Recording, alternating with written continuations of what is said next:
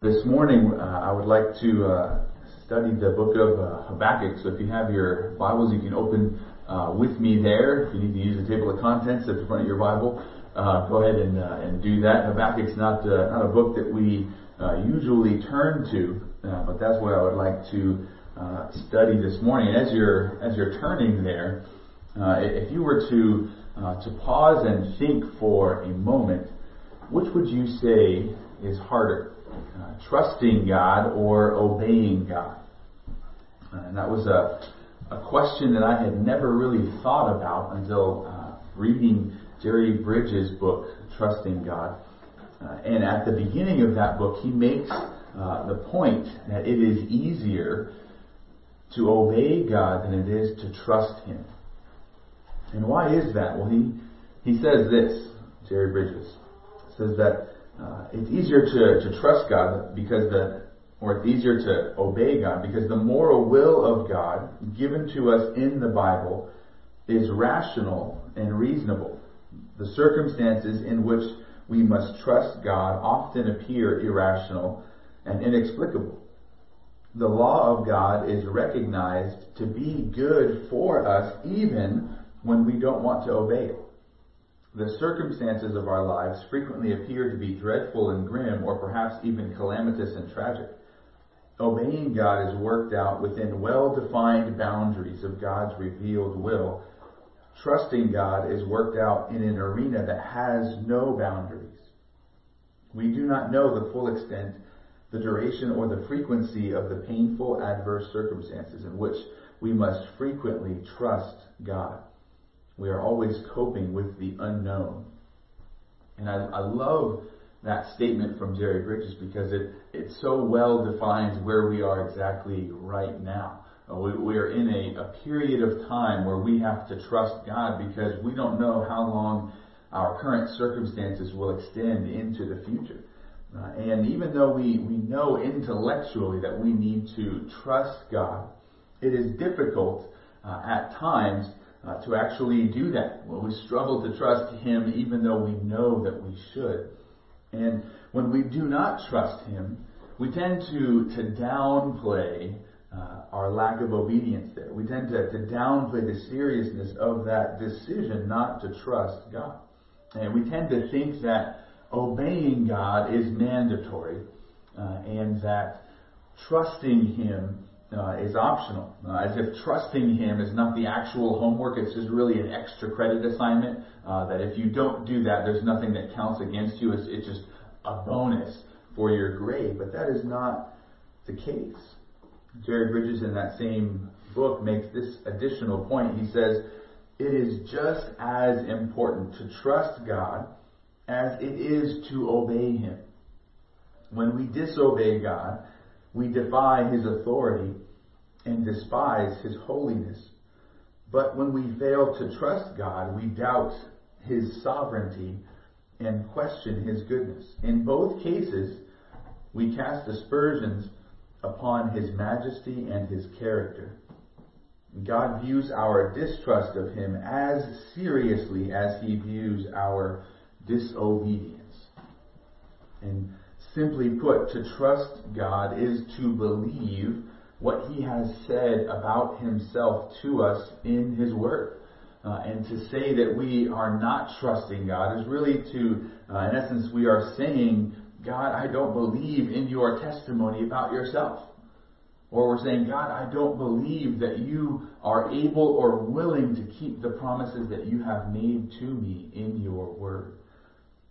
And while I would add that right now we're treating obeying God and trusting God as if they were in different categories, but really what we need to see is that trusting God is a command in Scripture. Uh, it is something that we are called to obey.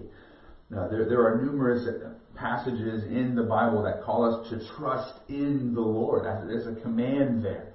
Psalm 37:3 says, Trust in the Lord and do good. Dwell in the land and befriend faithfulness. Psalm 62, 8 says, Trust in him at all times, O people. Pour out your heart before him. God is a refuge for us. In Proverbs 3 5, trust in the Lord with all your heart and do not lean on your own understanding. Isaiah 26 4 says, trust in the Lord forever, for the Lord God is an everlasting rock. Now, additionally, scripture not only commands us to trust in the Lord, but it also condemns a lack of trust in the Lord. It says this is sinful.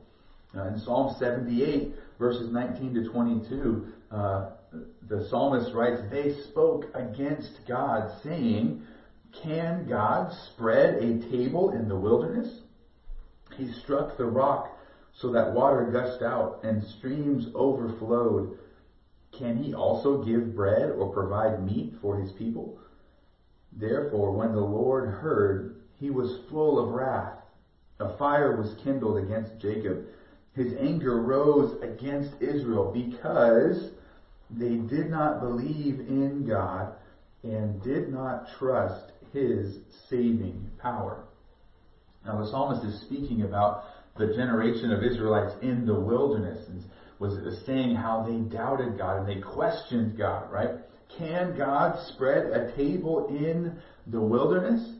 They're doubting God's character, His power, and His word, what He has said. And that the heart of that question, can God spread a table in the wilderness? Uh, at the heart of that is the very same question that, that Satan began uh, in, in the garden with, in tempting Adam and Eve. He says, Has God said? That, that doubting of the person and the character and the word of God was the very first step that Satan wanted Adam and Eve to take towards rebellion uh, and towards sin and, and, wandering away from God. And, and, we need to, to see the sinfulness uh, of a distrust in God's character and word. Trusting God is the very essence of faith, and yet it is so hard to trust Him when we are facing adversity. But, but that's where uh, the rubber meets the road. That's where our faith must be applied and demonstrated. So, how do we grow in our ability and our willingness to trust God in uncertain times, when facing adversity, when facing trials and tribulations, when facing injustice or persecution? So many things in life require us to trust God, and especially now in the middle of this pandemic. We don't know how long it's going to last. We don't know how long we're going to be called to, to isolate. I don't know how long I'm going to be called to, to preach to a camera rather than directly to you. Uh, and we have to trust God in the middle of this. And in his book, Bridges uh, gave this as his foundational premise. He says that the scriptures teach us three essential truths about God. Truths that we must believe and be convinced of if we are to trust God in adversity. And there are these three. It says number one, that, that God is absolutely sovereign. Secondly, that God is infinite in wisdom. And then third, that God is perfect in love. And I love this quote from Jerry Bridges that kind of summarizes all three of those. He says, God, in his love, always wills what is best for us in his wisdom, he always knows what is best, and in his sovereignty, he has the power to bring it about. And you might say, well, all of that is great, but how do I get to the point that I really believe those statements? How do I get to the point where I really believe those things about God when I can't see it, when I can't uh, view Him physically? How do I how do I trust God in the middle of these circumstances. And what does it look like to transition from questioning God in my heart to trusting Him in my heart? Well, that leads us to Habakkuk. That leads us to this Old Testament prophet that I want to look at uh, this morning. Uh, and a little bit of a background is we're really going to kind of do a, a big overview of the book, and then we're going to really study the last four verses uh, in uh, this Old Testament book. It's only three chapters long, so don't don't get overwhelmed when I say we're going to look at the whole book.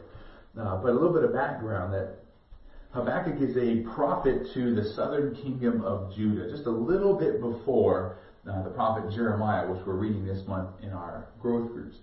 So he is a, a prophet to the southern kingdom uh, in the late 600s uh, BC, and uh, we can say the early 600s, about 640 to 625 ish. Uh, and Habakkuk was there during the days of uh, Josiah and his sons. Uh, Jehoahaz was a, a, wicked king, the son of Josiah, and he ruled for only three months before he was taken captive by uh, Pharaoh Necho of Egypt.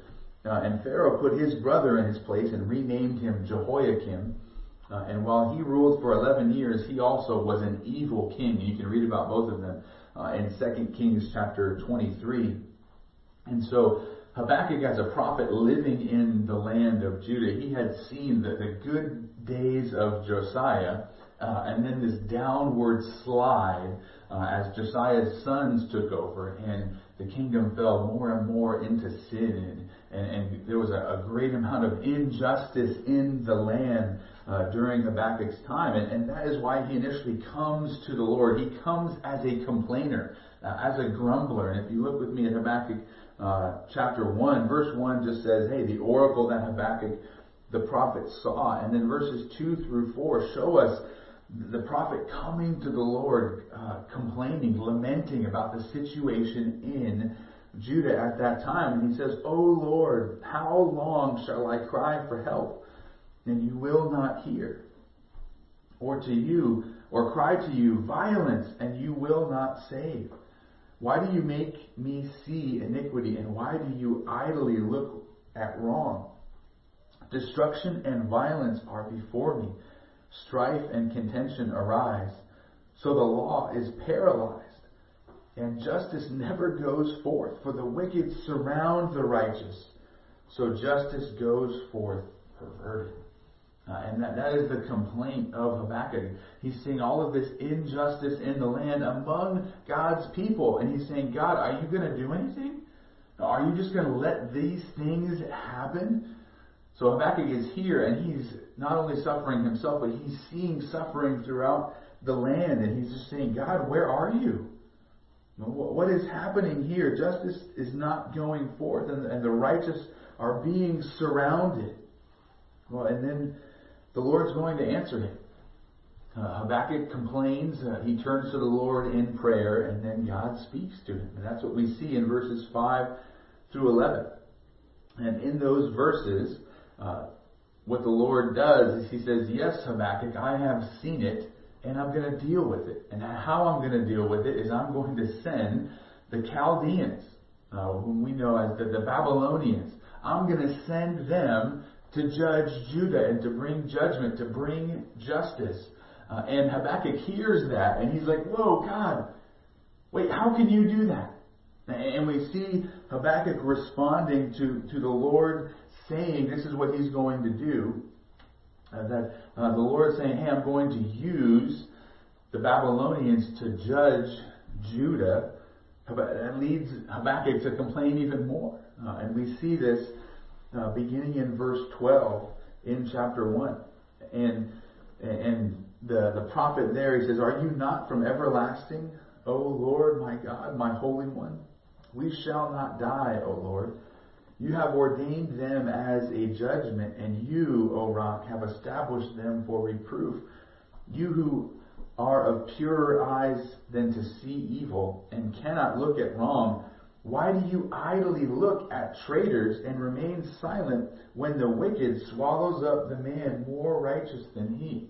Uh, and so really what Habakkuk is saying, God, things are bad here in Judah, but you can't use the Babylonians to judge us we're better than them. You can't. How does that work? God, you need to judge the Babylonians and us, but but you can't use them to bring justice here. Uh, and that is the, the heart of uh, Habakkuk's second complaint that begins in chapter one, verse twelve, uh, and then it extends over to chapter two, verse one, where the prophet uh, complains to God a second time, and in, essence saying, "God, how, how can you do that?" He's questioning God's judgment. And then in chapter 2, verse 1, he says, Okay, I will take my stand at my watchpost and station myself on the tower and look out to see what he will say to me, he being God, and what I will answer concerning my complaint.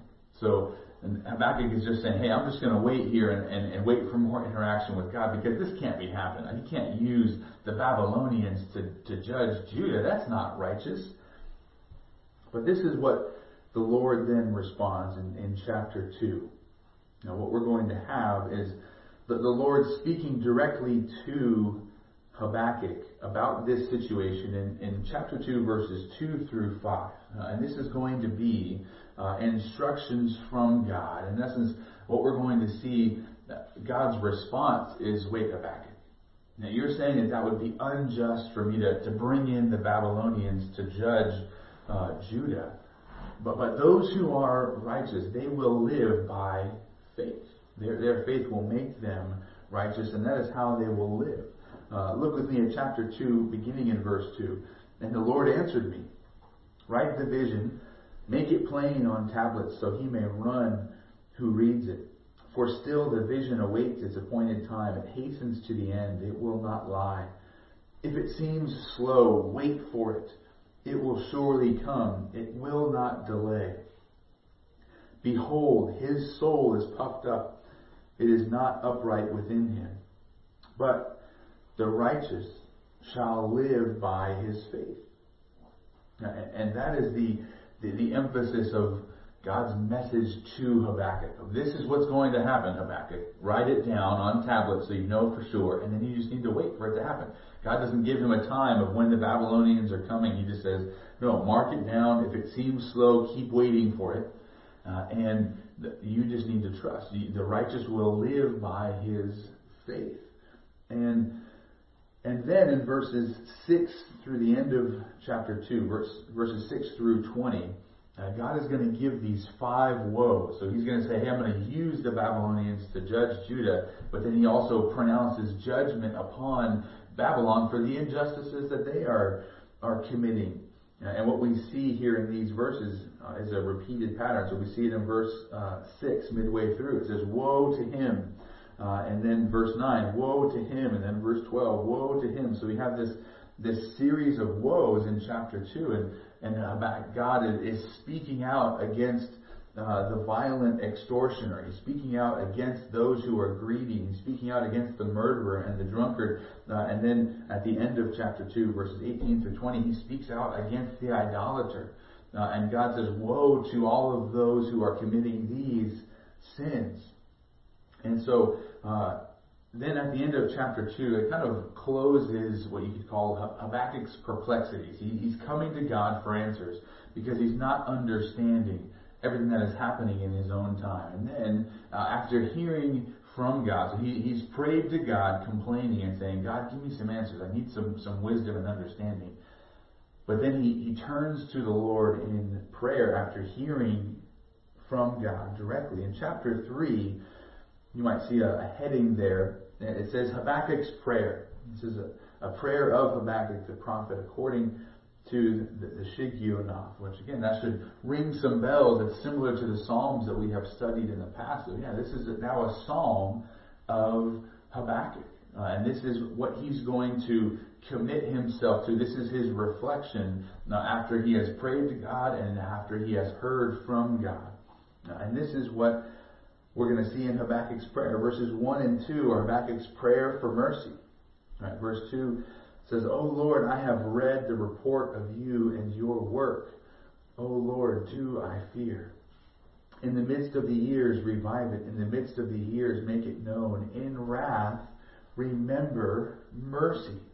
So again, of God, Judah is, is worthy of your judgment, but please also be merciful in that judgment. And then verses 3 through 15 presents this amazing portrayal of God coming in wrath and coming in judgment. And this is what, what Habakkuk has been reflecting upon and, and hearing from God and, and God pronouncing woe upon sin and promising to judge it in not only in Judah but also in Babylon. And as you, you look at these verses, Habakkuk uses this, this language of warfare and God coming down and marching through and, and bringing judgment upon uh, sin and, and, the wrath of God being uh, poured out. And uh, if you look with me over at uh, verse 12 in chapter 3, Habakkuk says, You, speaking of God, you marched through the earth in fury, you threshed the nations in anger. And you went out for the salvation of your people, for the salvation of your anointed. You crushed the head of the house of the wicked, laying him bare from thigh to neck. And you pierced with his own arrows the heads of his warriors, and who came like a whirlwind to scatter me, rejoicing as if to devour the poor in secret. You trampled the sea with your horses, the surging of mighty waters. And so what we what we see there, yeah, God coming in wrath, but also in mercy, right? You went out for the salvation of your people. And so after uh, Habakkuk prays for mercy and then reflects upon God's judgment and mercy, this is now that we're coming to the end here. Now we're coming to the end of this book. We're coming to the end of Habakkuk's Psalm of Lament. Uh, and now we're going to see Habakkuk's final conclusion about this situation. Now, and this is where I'd like to, to camp out uh, here this morning. But, but Habakkuk says this. This is where he arrives after contemplating all of these things. He says, I hear and my body trembles. My lips quiver at the sound. Rottenness enters into my bones. My legs tremble beneath me. Yet I will quietly wait for the day of trouble to come upon people who invade us. And though the fig tree should not blossom, nor fruit be on the vines, the produce of the olive fail, and the fields yield no food, the flock be cut off from the fold, and there be no herd in the stalls. Yet I will rejoice in the Lord. I will take joy in the God of my salvation. God, the Lord, is my strength. He makes my feet like the deer's. He makes me tread on my high places. To the choir master with stringed instruments. And in these final four verses of the book, we see how Habakkuk has moved from the very beginning, right, questioning the Lord, questioning his judgment, his righteousness. And now uh, we, we see that Habakkuk has moved from questioning to trusting the Lord. And what we see is that by going to the Lord in prayer and then by receiving the word of God in response to that, uh, that God's word came to him and it was Habakkuk's reflection upon God's character and upon God's word that brought him peace and comfort, that helped him get through the days, the weeks, and the years of uncertainty in his own time. And now for you and me in the 21st century, we can cry out to God, we can pray to Him, but we don't necessarily, we're not going to hear from God in the same way that the prophet Habakkuk did. God's not, is not going to speak to us with an audible voice, but God still speaks to us through His Word. And so we can, we can turn to God in prayer and we can turn to His written Word in order to find peace and comfort in uncertain times. And as we do as Habakkuk did, as we trust in God's character, as we trust in His Word, we will be helped through these days of uncertainty in our own time. These are not the first uncertain days in human history. Uh, and we, we can make it through this by looking to and trusting in God. But you might ask, if I trust God, what will happen? Well, you may initially just feel a little bit of uh, you are no longer in control, which is good because you need to feel that because you're not in control. Uh, you, you, you, we come and we trust God with those things that are out of our hands when, when things are way beyond us. But what I really mean by that question is what happens when we decide to trust in God's character? What, what, what type of harvest comes up in our life when we plant the seeds of trust in God? And this morning, as we look at these verses, we're going to see three results of trusting in God's character and word during times of uncertainty. When we are suffering, when we're facing injustice, when we're trapped indoors in the middle of a pandemic and we, and we need to, to trust in uh, the sovereignty, the wisdom, and the love of God and knowing what's going to take place in the future, uh, we can look and see in the life of Habakkuk the results of trusting in God. And we're going to, to see these three results. And, and the first one, uh, you could say this, that if we trust in God, we will find rest in his wisdom. And we see this in verse 16, where Habakkuk wrote this. He says, I hear and my body trembles. My lips quiver at the sound. Rottenness enters into my bones. My legs tremble beneath me. Yet I will quietly wait for the day of trouble to come upon people who invade us. And so, again, after reflecting upon God coming in, in wrath and coming in judgment and bringing judgment upon the nations and coming in, in mercy to save his people, Habakkuk was a mess, right? You look at the first part of verse 16 and, and you begin to see uh, through his language what he is feeling uh, emotionally in, on the inside. He says his his body was trembling, his his lips were were quivering, or we might say in uh, in our own kind of Americanese, our teeth were chattering, right? Uh, uh, that is the emotion. His his body was trembling, his lips were quivering. It says his bones were were rotting, and his knees were knocking. That is a whole lot of emotion taking place in Habakkuk as he as he meditates and contemplates God bringing justice upon the earth. And yet, while all of those emotions are taking place on the inside of him, he also says he was committed to waiting quietly upon the Lord. And you're like, well, how does that work? How do, how do I wait quietly when I'm when I'm shaking? How, how do I do that? And it sounds like an oxymoron or a paradox, right? Two things that are opposite in nature, but you're, you're putting them together. And how can you be trembling and waiting quietly? And you could say to a certain extent, this, uh, this stay-at-home order has made oxymorons of us all. Uh, right now, we are all alone together. Uh, and uh, we are, uh, some of you might be viewing all of this as a working vacation. Uh, or you might see uh, cheerful pessimists on social media. Uh, and others of you, after being uh, at home with your, your family for weeks on end, you might have a comfortable misery right now uh, in your house.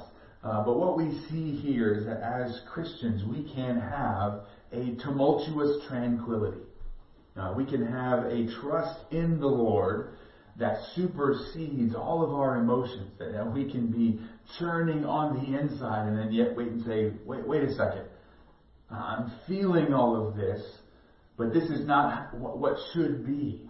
I'm feeling all of this, but I need to, to trust. I need to make that commitment uh, to wait quietly upon the Lord and see what He is going to do. This is like what we talked about last week in First Peter, right?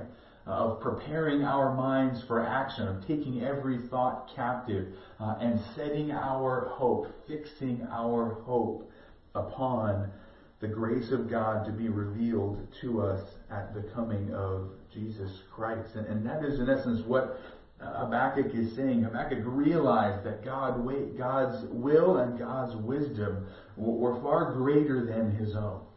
That they were above and beyond him and while Habakkuk would have preferred uh, that Judah be judged in a, a, different way, he says, okay, Lord, if you are going to use the Babylonians to come and bring judgment to your people, then, then that is what is going to happen.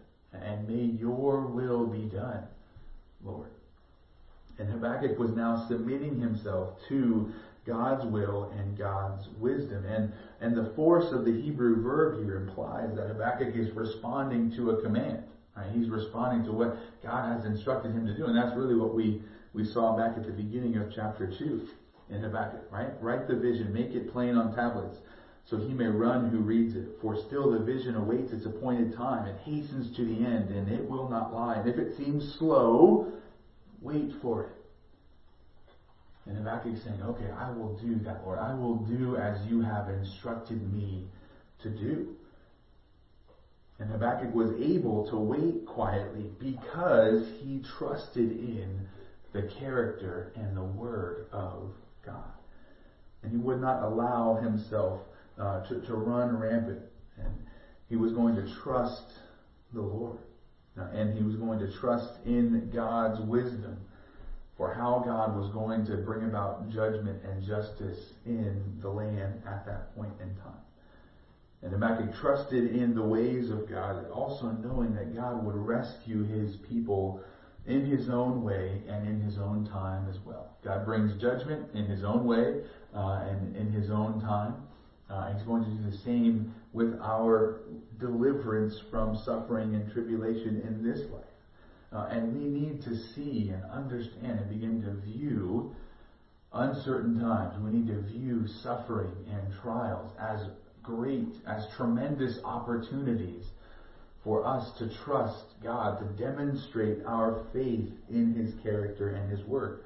Now, those are great opportunities to depend upon Him in prayer uh, and to wait upon Him to accomplish uh, what He wants to do, when He wants to do it, and how He wants to do it. And we don't know how God is going to, to end this pandemic. We don't know when it's going to end. We don't know what our life is going to look like after this. I keep reflecting on, man, what is it going to be like when we finally get to, to gather again as a church? What is that day going to be like? Like, how big of a celebration do we want to have? And then, even when we have such a tremendous celebration, like, are we going to wear masks? Are we going to like do air high fives? And like, oh, just keep, still keep your distance. But I, I can't wait for that day. But God's going to bring that about in His own time and in His own way. And God has allowed this pandemic to happen. You can say, well, could God have stopped this? Absolutely. Did He? No. Well, so then He's going to He's going to use it for for our good and to bring Himself glory in the middle of these circumstances. And He's going to give us the grace uh, and the the wisdom and the strength to make it through uh, this time right now. Uh, and so that is what we see as the first result of trusting God. If we trust in God, we will rest in His wisdom. Uh, and secondly, if we trust in God, we will find joy in His salvation. We see this in verses 17 and 18, where Habakkuk says this. He says, Though the fig tree should not blossom, nor fruit be on the vines, the produce of the olive fail, and the fields yield no food, the flock be cut off from the fold, and there be no herd in the stalls. Yet I will rejoice in the Lord. I will take joy in the God of my salvation. And Habakkuk lists off these six statements here. And these statements could be hypothetical, or they could very well be the current situation uh, in the land of Judah at that time. And the picture that he paints is this that there is no food, uh, that there is no means of production, and there is no way for him to provide for himself or his family. This would definitely qualify as a period of suffering even before the Babylonians come and, and bring further judgment upon Judah. And it, indeed, what Habakkuk says there has many parallels to our current situation. If we were going to, to write six statements reflecting upon our current days right now, it might sound a little like this that though the, though the frozen pizzas be sold out and the toilet paper be out of stock, no, though the movies might only be on demand and the internet might be slow, the sports might be gone and the news rather gloomy. And we, we could say that, right? Uh, or, but also maybe on a, on a more serious note, I say those things in jest. Right? We, we, can, we can trust the Lord in our current situation because things haven't gotten that bad right now. Right? We're, we're, we're at home, but for the most part we have food and, and, and the rent is, is paid for and all of these things. But well, we're uneasy about what's going to happen in the future. And, and we could write maybe six more statements on a more serious note regarding our times. And though the markets should have no food, and the refrigerator is empty, the production in factories ceases, and jobs yield no income. The dollar be cut off, and all savings be lost. Even if things got that bad, even then, yet we could still trust in the Lord. We could still rejoice in Him, and we could still find and take joy in the God of our salvation. Because if all of those things came about, worst case scenario in this pandemic, we still have God. And we still have our salvation in Christ. I love what the Puritan Thomas Brooks said. He says, A man may take away my gold, but he cannot take away my God. And that is what we have to, to see and understand. And Habakkuk is not looking at all of his circumstances. His eyes are focused upon the God of his salvation. His eyes are focused upon what is imperishable. Again, even as we read last week in 1 Peter uh, chapter 1, verses 3 and 4. Blessed be the God and Father of our Lord Jesus Christ. According to his great mercy, he has caused us to be born again to a living hope through the resurrection of Jesus Christ from the dead, to an inheritance that is imperishable, undefiled, and unfading, kept in heaven for you. Uh, and and that is what we must see and focus upon, not just upon our, our earthly circumstances, but upon uh, the inheritance that we have in heaven that is untouchable, that's not going to, to be taken away from us at any point in time. And that is what we must focus upon. He trusted in the promises and the character of God, and that enabled him to rejoice in his salvation rather than despairing in his circumstances.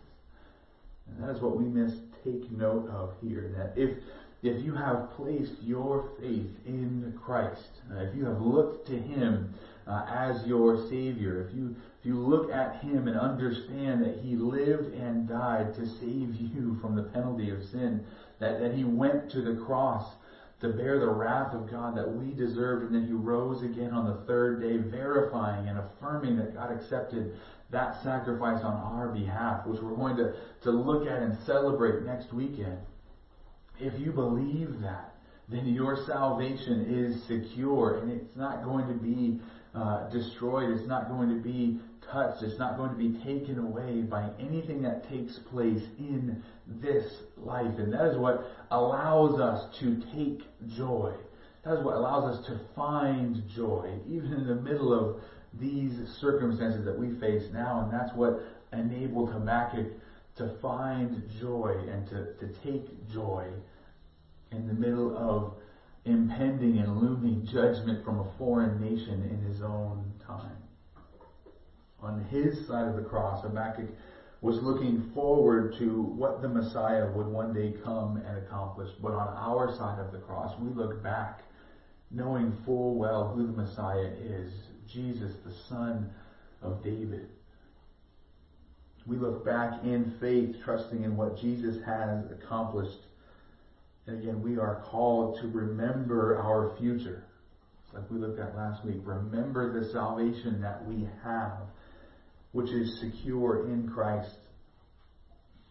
I love what Charles Spurgeon says that if there are any of you in great trouble, I would like to remind you of this fact that faith in Jesus is the best cure for every care, the best balm for every wound. Get you away to Jesus at the foot of his cross is the best place for mourners. All our other sorrows die where Jesus' sorrows are revealed. Faith in Christ is what you need beyond everything else. And indeed, that is what we must do. Uh, and that is, again, the second result of trusting in God. And if we trust God, we will find joy in His salvation. And then thirdly, in verse 19, what we see is this that if we trust God, we will find stability in His strength.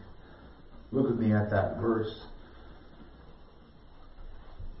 Habakkuk writes, God, the Lord is my strength. He makes my feet like the deer's. He makes me tread on my high places. And if you look there at that, that first line in the verse, notice that the all caps there for God. What that means is that in the Hebrew, it's the name of God. So more literally, it's Yahweh, the Lord, is my strength. Yahweh is his strength. God is the source of his being strong. Uh, and there's a little bit of a play on words here. Uh, at the end of Habakkuk, Habakkuk here says, God, the Lord, is my strength. If you, if you look back uh, at chapter 1, verse 11, I know we, we skipped over this, but in speaking about the Babylonians, and speaking about the, their, their power and their, their coming in, uh, Habakkuk said, or the Lord said this about the Babylonians in chapter 1, verse 11. He says, Then they sweep by like the wind and go on. Guilty men whose might, literally whose strength, whose own might is their God. So, so here's this play on words uh, that Habakkuk is saying, well, the Babylonians rely upon their own strength. Their strength is their God. But Habakkuk says, my strength is God. That He is the one who supplies strength. Uh, and, and that's uh, quite the difference, right? And, and when we look to our own strength to make it through, and when our own strength, our own ability is our God, we eventually find out that we can't make it. We eventually find out the limitations of our strength, the limitations of our might. And when, when we realize we, we can't do all that we thought we could, that's devastating. Right? And then we realize how weak we are. But God needs to be our strength. When He is our strength, our strength doesn't run out. We have an, an infinite supply of strength when God is the one who is our strength. And Habakkuk uses the illustration uh, of the, the sure-footedness of a deer. It says, the Lord, uh, Yahweh, the Lord is my strength, and he makes my feet like the deer's. And deers are known for, for this ability to, to bound quickly uh, through forests or over, over rocky terrain. And, and they always have sure footing. Uh, I, I remember going to the San Diego Zoo and, and reading something about this little little deer there that it could jump uh, 10 feet uh, up uh, and land all four of its feet on a, on a rock uh, the size of a half dollar. Uh, and it could be just as sure-footed uh, on that uh, little rocky precipice uh, as it is running uh, on level ground. And the point of this illustration is to compare the, the sure-footedness of the deer with the sure-footedness of the believer. Uh, that if we trust in God, if He is our strength, there is a stability that comes with that. And that we can leap over all of the, the trials and uncertain times in our life. We can, we can bound through them without losing or missing a step. We don't stumble and, and fall and wipe out in the middle of uncertain times because God is our strength and He provides us with sure footing and He leads us and guides us through all of these times. And we can bound swiftly and gracefully over the most difficult of trials because God is our strength and He is the one who gives the stability to our steps. And we must trust in Him. Again, I don't know what, what the days ahead hold for each of us. But I know that no matter what happens, if God is our strength, He will give us sure footing, even as Habakkuk says here. So as we've looked at this passage this morning, as we've really studied the whole book of Habakkuk, we see these three results that we can experience if we trust God in the midst of troubles. Right? We will find rest in His wisdom. We will find joy in His salvation, and we will find stability in His strength. But all of those are conditional, right? If we trust in the character, if we trust in the Word of God, then those things can be true. But if we don't trust, then we, we will not experience those things. Last week we sang the song, uh, Christ the Sure and Steady Anchor. And verse 1 of that song says this, Christ the sure and steady anchor in the fury of the storm when the winds of doubt blow through me and my sails have all been torn. In the suffering, in the sorrow, when my sinking hopes are few, I will hold fast to the anchor. It shall never be removed. As what the, the prophet Habakkuk realized, that he needed to cling to God in the middle of his circumstances. You I would again, quote Charles Spurgeon to close us out this morning. Spurgeon says, It is often so with us. When the winds are out and the storms are raging, there is plenty of fear, but there is no danger. We may be much tossed, but we are quite safe. For we have an anchor of the soul, both sure and steadfast, which will not start. One blessed thing is that our hope has such a grip of us that we know it. In a ship, you feel the pull of the anchor, and the more the wind rages, the more you feel that the anchor holds you. Like the boy with his kite, the kite is up in the clouds when he cannot see it, but he knows it is there, for he feels its pull. And so our good hope has gone up to heaven and it is pulling and drawing us towards itself. And that is so true right now, right? That, that we feel driven and tossed about like a, like a storm or like a ship on stormy waters. But if Christ is our anchor, we also feel that anchor holding us tight and pulling us and steadying us in the middle of all of these things. And my prayer is that Christ would be our anchor this week and, and every day of our lives as we trust in Him and as we trust in His Word during these uncertain times. Uh, and uh, in the middle of this pandemic, that we can still be as sure footed as a deer bounding through all of these trials.